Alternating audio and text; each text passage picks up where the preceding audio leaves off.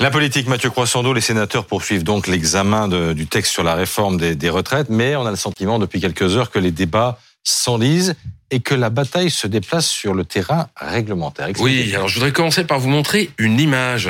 C'est Patrick Caner, le patron des sénateurs socialistes, qui est en train de faire de bouffer le règlement du Sénat.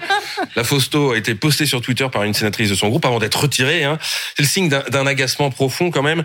Signe aussi, si j'ose dire, qu'on en bouffe du règlement nous aussi dans ce débat sur la réforme des retraites qui a permis à beaucoup de monde de découvrir ou de redécouvrir les subtilités de nos systèmes politiques à la faveur notamment de la procédure choisie par le gouvernement tirée, vous savez, du fameux article 47.1 de la Constitution qui permet de limiter la Constitution que nous voyons là, voilà.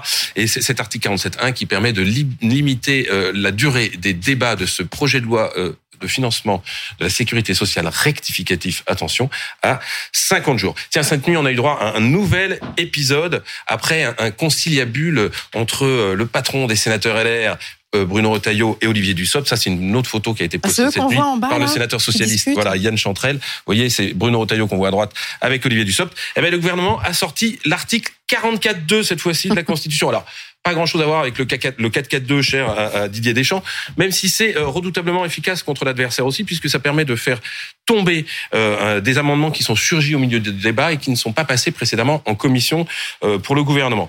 Résultat, voilà, ça a donné de nouveau lieu à des critiques de la gauche qui dit le débat est empêché et certains annoncent déjà l'utilisation d'un article 44.3 qui permet un vote bloqué sur toute partie du texte. J'arrête là, hein, je vais pas vous saouler. J'aurais pu juste ajouter que les sénateurs avaient déjà utilisé l'article 38 de leur propre règlement qui permet de limiter les interventions à un pour, un contre sur chaque texte. Bref, vous l'avez compris. Comme vous le disiez, Christophe, on assiste désormais à une bataille réglementaire plutôt qu'un débat, finalement, sur le fond. Et justement, qu'est-ce qu'elle dit, cette avalanche réglementaire du moment ? Eh bien, que les conditions de ce débat, elles sont hors normes. Il y a toujours eu des batailles de procédure au Parlement, on le sait, toujours eu des batailles comme ça, réglementaires, mais le choix de une procédure très peu usitée de la part du gouvernement pour mener la discussion au pas de charge fait que les conditions d'un débat serein, eh bien, elles ne sont quand même pas réunis. Alors le gouvernement, il fait valoir que de toute façon, le débat, il aurait pas pu être serein compte tenu de l'obstruction que mène l'opposition. Ce qui est vrai, mais c'est aussi le jeu dans une démocratie parlementaire, il faut le dire. Quand les députés sont empêchés d'exercer leur droit d'amendement,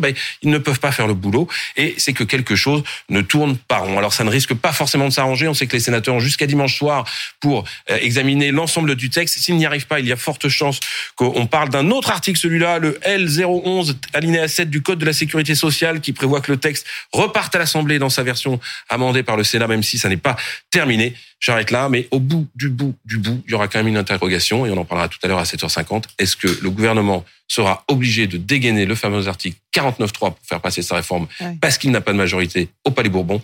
Là, le problème ne sera plus forcément juridique, mais ça devient un vrai problème politique.